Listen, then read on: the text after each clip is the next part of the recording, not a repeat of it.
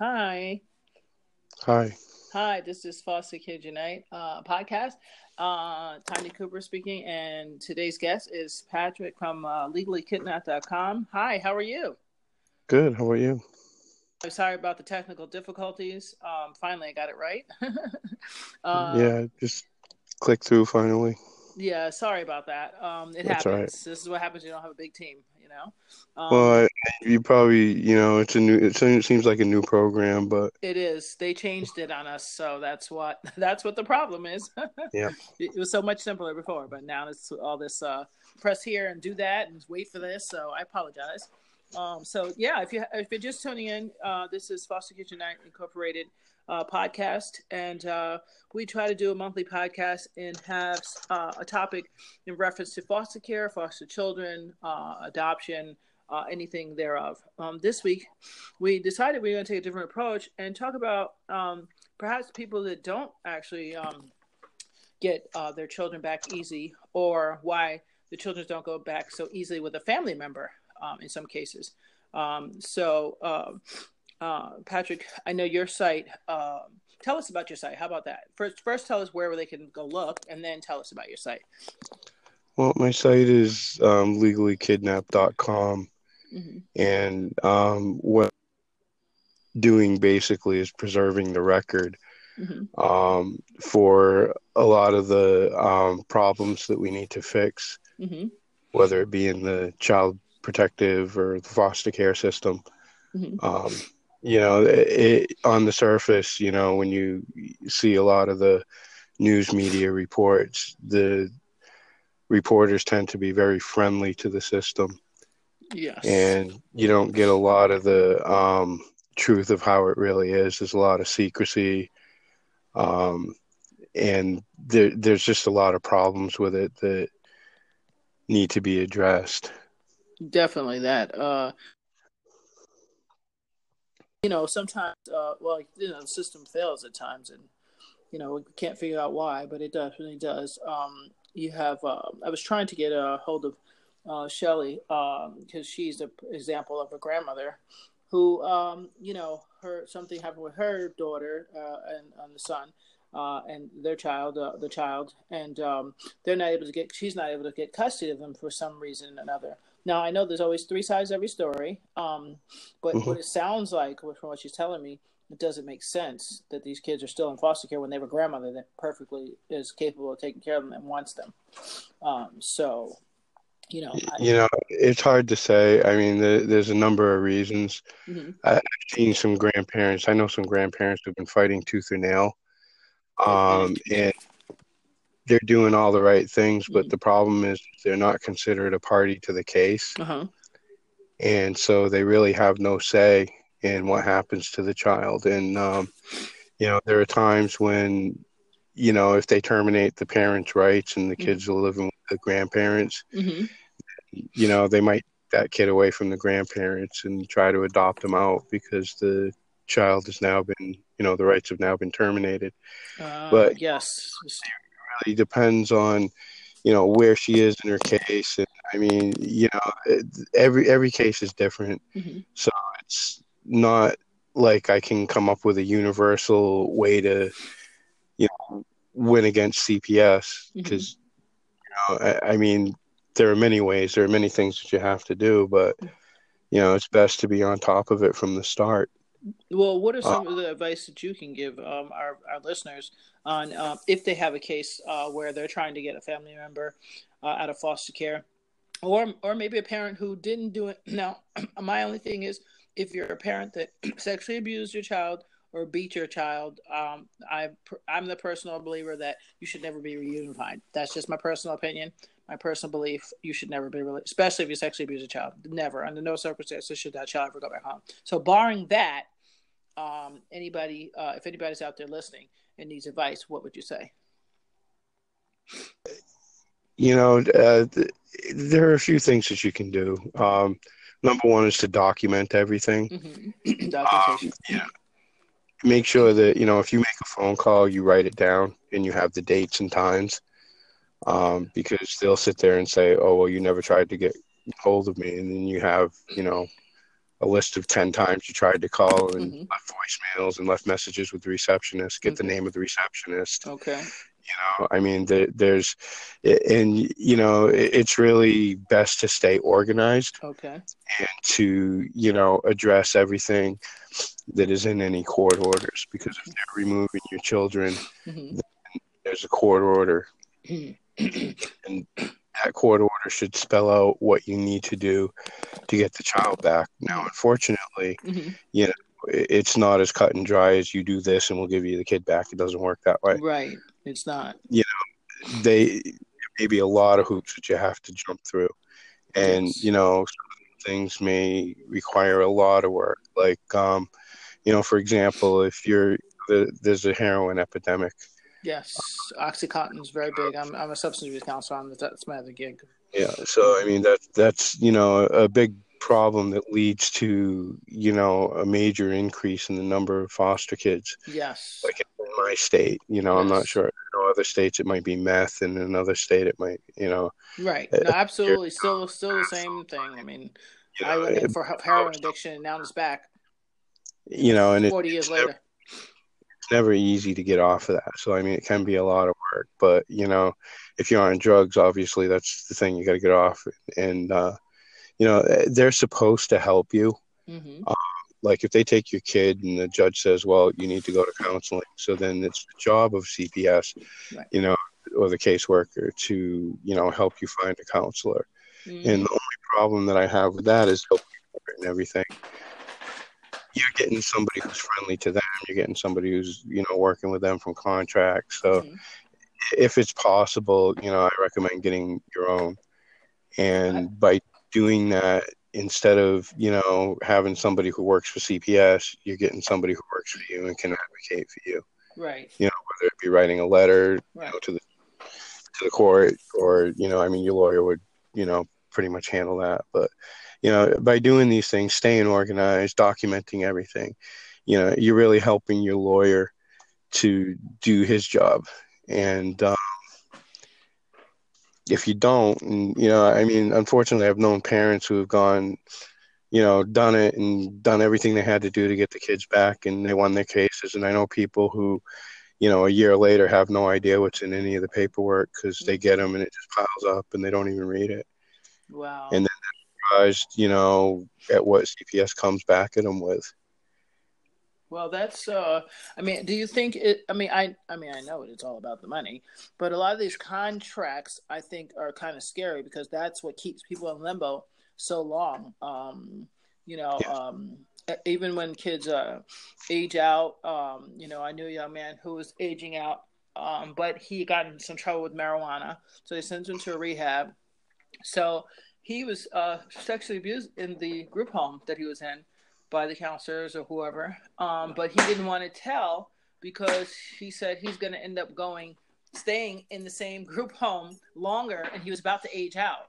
So if he tells, there's so much paperwork to go through it, and he'll probably have to be around the same people because they they wasn't going to take care of it the way they're supposed to. That he said um, that it was literally like uh, his biggest fear was someone telling because now he's got to stay. Instead of leaving in 30 days he's going to be staying there for longer until they get all the paperwork right.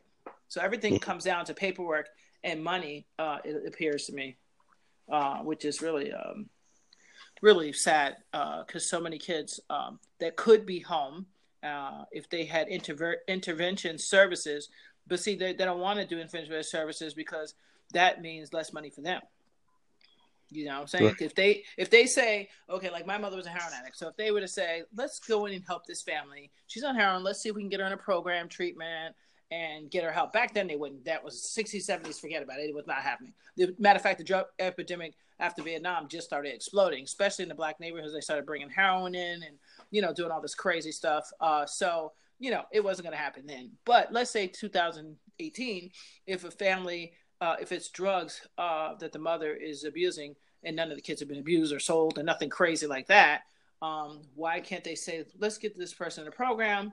All right, we'll take care of these kids until the mother completes the program. Um, and even if she doesn't, there's got to be one family member that's legit to take. I mean, I had nine aunts and uncles. Why didn't anybody ask any of them to take us? You know, I found out later, but my, my aunt said my mother was very uh, adamant about us staying up in uh, you know Bedford versus Bed Stuy. So and uh, you know, and I and I hear that's a good thing that it happened. So sometimes it's good foster care works for people, but there's times where I know they don't have to be in there. It's all about the money. And if it's going to be about the money, that's fine too. But I teach foster kids that well, let's make them work for their money because that's the truth. You know what I'm saying? Make sure you're going to get your free education. Make sure you're going to get transitional housing. You're going to get a Section 8 title if you need it, whatever it is you need. You know what I'm saying? Right. Yeah. But so, that, a lot of that depends on what state you're in. Exactly. Oh, definitely. I see that clearly, hands down. Everything, you know, is different from one state to the next. They all it absolutely is. You know, in in some states, it's different depending on what county you're in. Oh yeah. Like California, oh, yeah. for example you know, Los Angeles County runs their own child welfare system as does every other county in the state.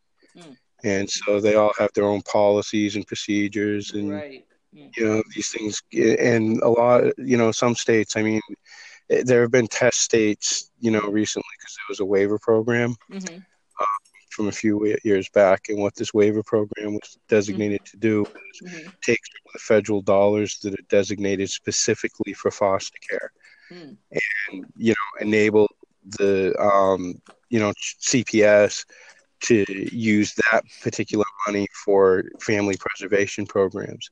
Mm. And the states that have done this have found that they were able to lower the number of foster kids in the states. Okay. And, um, you know, like Maine did this. I think um, mm-hmm. uh, Utah was one. Oregon was one a while back. I mean, you know, but then you know, in Maine, you know, we became leaders at keeping the kids in the home. Um, by providing services to the parents while the kids were still in the home and you know supervision monitoring them with child protective. And you know it became very successful because they were able to cut the number of foster kids in half. This was between like 2001 and 2011 right. And that, was, under, that was also under a democratic governor. Mm. and now we have a, a Republican governor who's very, very anti-welfare, mm. and he he's very what? Very what? Anti-welfare. Okay. You know, I mean, he's a Republican governor. The Republicans are generally against, you know, a lot of these programs. And what he did was he came in and under the guise of welfare reform, mm-hmm. cut as many of these services as he could. Mm. So now, you know, the number of foster kids is creeping back up. Yes. Well, but well, the, well the numbers are fudged in my opinion too because here's the thing you could there was five hundred something thousand kids in care and now it's down to quote unquote 350,000 crap bull crap. But the real truth of it is that's because um, if it's grandma watching you then now not putting that as classifying as foster care. But in my and the real truth is to me it still is. It's not your mother and your father. So it still it still is. And there's everybody's still getting paid. So it still is. Um, but they changed the name, the wording to soften it, I guess. Um, and they're adopting off a lot more kids a lot quicker, which is what scares me. Um, yes. And a lot of kids coming from like China, Russia. Um, like one of my friends, he told me he was sold for twenty thousand dollars. My thing is, oh really? You was sold for twenty thousand dollars. You don't think you think that was really a legitimate sale? Like, do you think that was really through it? No, they went to an agency. Yeah. Mm-hmm. Something tells me that ain't well, right less, the international adoption numbers are way down in the United States. Um, and, you know, countries like Ethiopia have banned foreign adoptions altogether. Good. And Russia a few years because these kids are being sexually abused a lot. Some of them, not all of them. Some of them being sexually abused, and they're making sure they cut off their heritage so that these poor kids grow up feeling so un, un, unplaced and misplaced and you know, not feeling like they know anything about their culture. They can't even identify with their own culture. That's sad. That's sad. If I'm going to take a girl from China or Russia, I'm going to Russia and China on a family trip every like five years, and we're going to find out what town they're from. You know what I'm saying? Whatever, what are Russian customs or what are Chinese customs. That's the way you're supposed to do it. Right. Not just say, well, you're just going to all of a sudden be a, bat, a, you know, a black Baptist. You know what I'm saying? That's it. You know, because they, they'll confuse when they get to see other people that look like them and say, wait a minute, why why aren't we why don't we do that? We don't go here, we don't do that. They're not gonna understand that they, they're gonna be it's gonna be foreign for them to hang out with people that look like them, even though they are probably from the same place, and it's gonna be foreign for them to hang out with regular people because they don't look like them either. So there's no teaching of self love and teaching of self culture, so that you can enjoy everybody else's culture. You know, I believe if you, you if you know about your own, you have no problem with anybody else. I think your racism is less likely if your parents or foster parents, adopted or whoever trains you that you know what your thing is or whatever that is um, and then branches you to to be introduced to other people so that you everybody's comfortable and not feel like they're a foreigner in their own place. if you look at some of the um, adoptive communities i guess you could say yes. you could take like um, you know I, I can group people into things like the evangelical christians mm-hmm. um, and one of the things that they you know some sects of this i guess sects not um they believe that they have this moral obligation to adopt mm-hmm. and so some of it some of them will do it out of foster care mm-hmm. and some of them will do it from you know foreign countries if they can do it but um, the foreign adoption numbers are really down now because the Trump administration has made it really hard for these, you know, families to obtain visas um, for the children. So I mean, th- there are hmm. cases right now that you know I just posted one, you know, within the last week where there was a hmm. family who can't bring um, a child. I, I, think it's from China because they hmm. can't get the visa. Mm. Um, and then there are issues now where some of these kids who were brought over here, you know, the, the Trump administration is trying to deport them. Oh wow! Oh, what, oh where because he we're the ones from Africa. well, not, not necessarily Africa. I mean, there, was a Korean. There's a Korean family. Oh, um, really? That's a surprise. Um, is a soldier. He's a U.S. soldier. Oh. And they adopted a kid from Korea, but the kid is, you know, getting a little older, and they want to deport the kid because I guess some technicality, um, some issue with the paperwork or something that they just can't work seem to work out.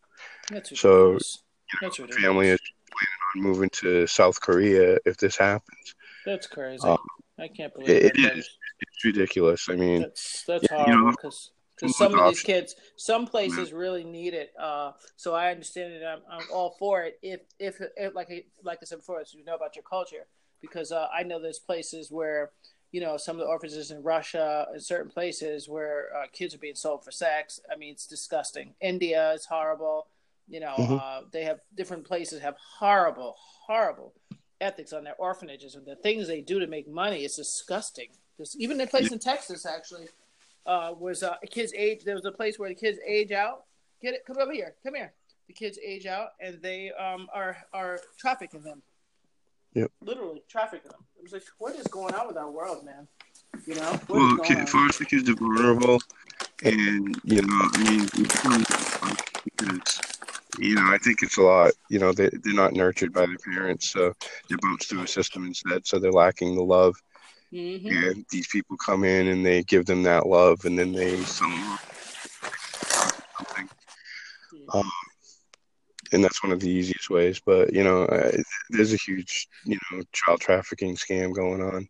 You know, kids in foster care go out on the street. You know, I mean, it, there, there's just so many who run away. Um, you know, I live in a city have a teen center here, and that teen center, I, I believe it's like percent of the kids in there, you know, have ran away from the foster care system.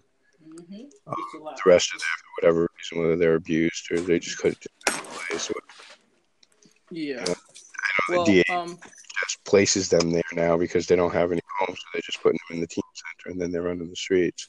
Yep, it's a big, big, big problem, and I don't know uh, how to really address it. You know, um, I started Foster Kids United Inc. to help aged out youth with little things, uh, non-traditional services. Um, you know, we're not large, but we try to do what we can. If we hear of something of some, you know, someone that needs help, uh, we try to get them through school because um, really that's the only best weapon is education.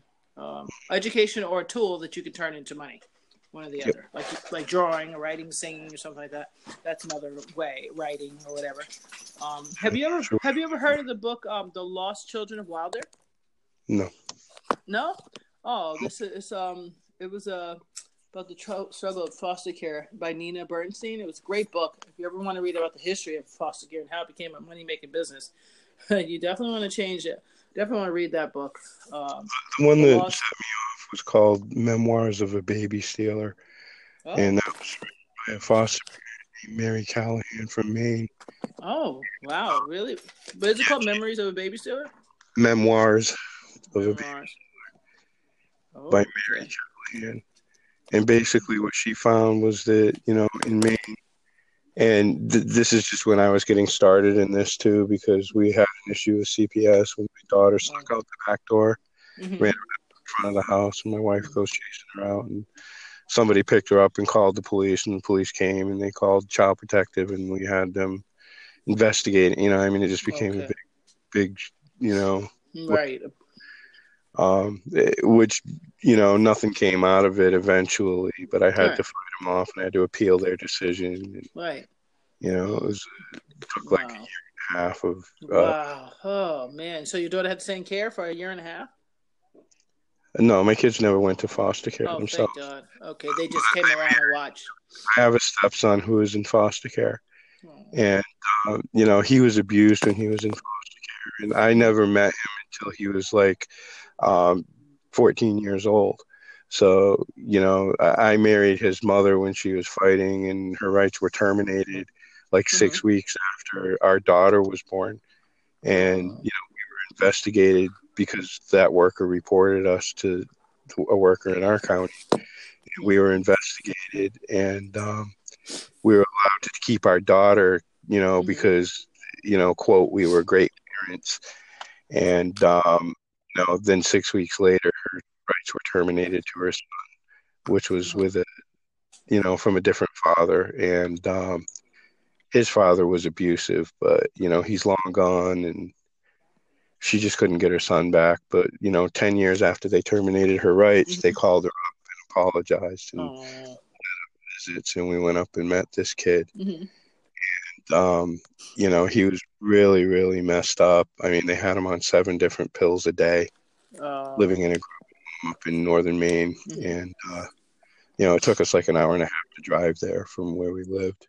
Oh, wow, that's crazy. Well, um, I'm I'm hoping that um, more people will wake their eyes up to that things are not always as they seem to be. Um, I know there's a lot of good books out there.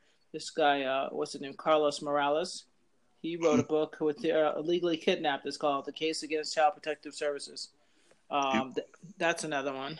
Um, but um, I guess we have to stay alert and um, do some of the advice that you gave. Document everything you that you uh, that you deal with them. Make sure you document it. Write it all down, dates and times.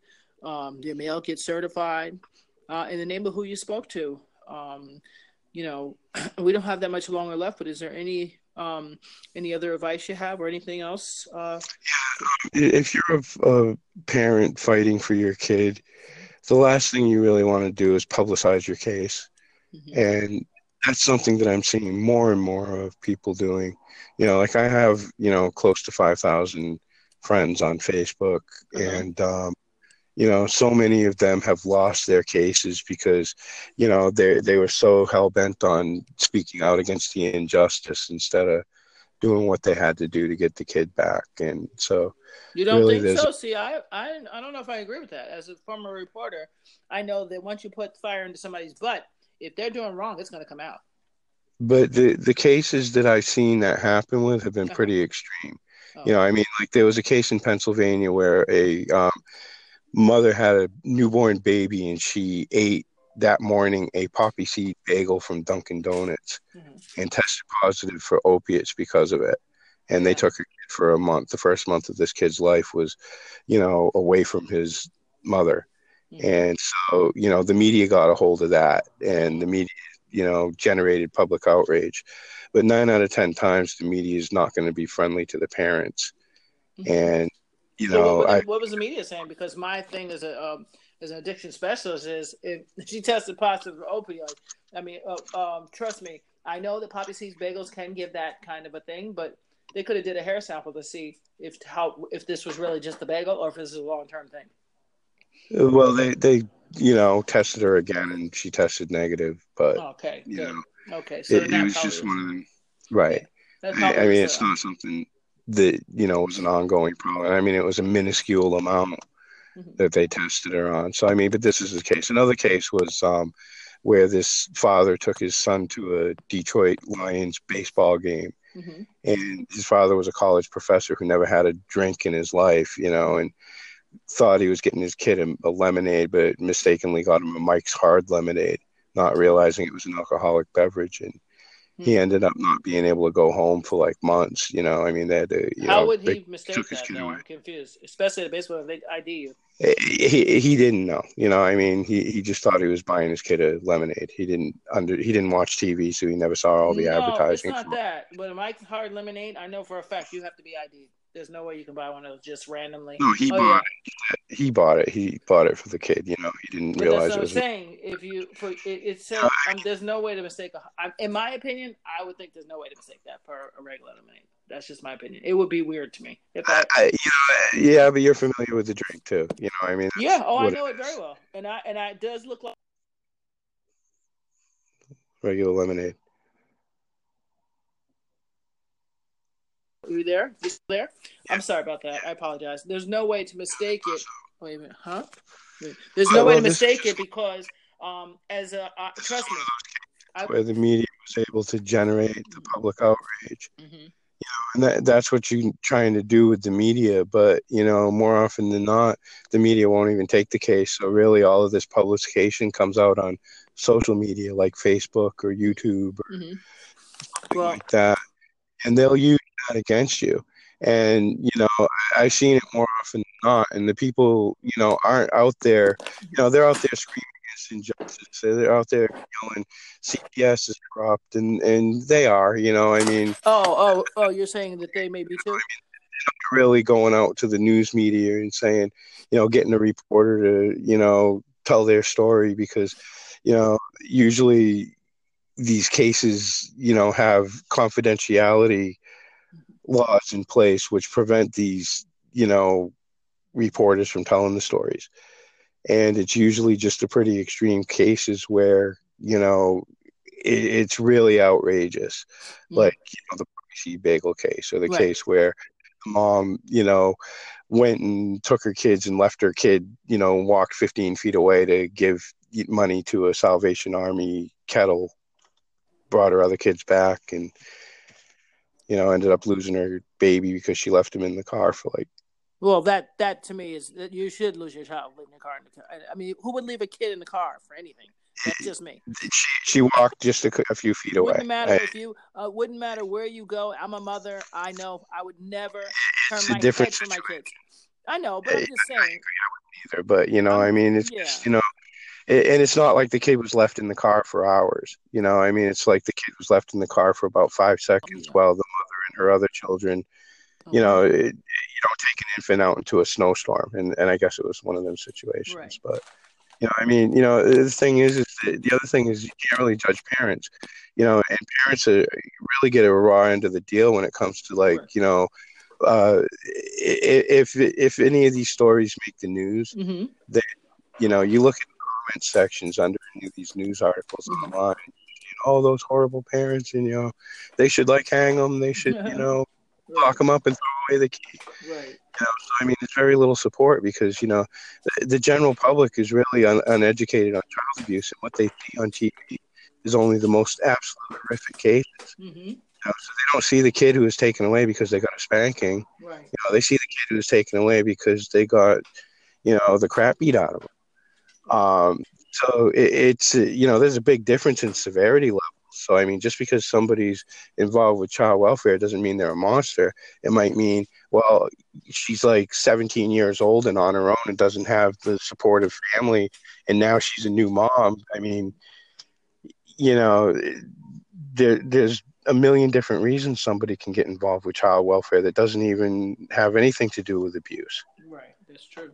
Uh, uh, yeah, that's know? true. I mean, yeah, I mean, there's there's a lot of a lot of reasons, but um, uh, we'll have to do a part two one time because uh, we're running out of time. Uh, I told you I wouldn't keep you as long. Um, but any uh, last um, any last goodbyes, as they say, and tell people about the website again. Uh, the website is legally kidnapped, um, and what it, what I do is I basically you know watch news feeds and um, track all of the things that are wrong with the system Uh-huh. and Yeah, sorry, need to be fixed. And uh, Mhm. you know, anything that's coming out that they're doing that's right, I try to document that too. But we're preserving the record because you know people don't really realize how bad the system is. When the news talks about it, it's a you know they get a totally different view. It's almost like a painted picture, Mhm. the blue skies. Right, uh, right. You know, they make it look like Disneyland, Oh, and well, we thank you so much for um, taking the time to talk with us. Um, Oh, thank you. And um, as you've heard it from Legally Kidnapped, that's Patrick and uh, of Leg- legallykidnapped.com. Did I say it correct? And um, Yep. this is your host, Tanya Cooper, and Prosecution Night Podcast. And we're signing out till next month. We'll see you all very soon. And thank you very much for listening in. All right. Thank you. All right. Thank you, Pat.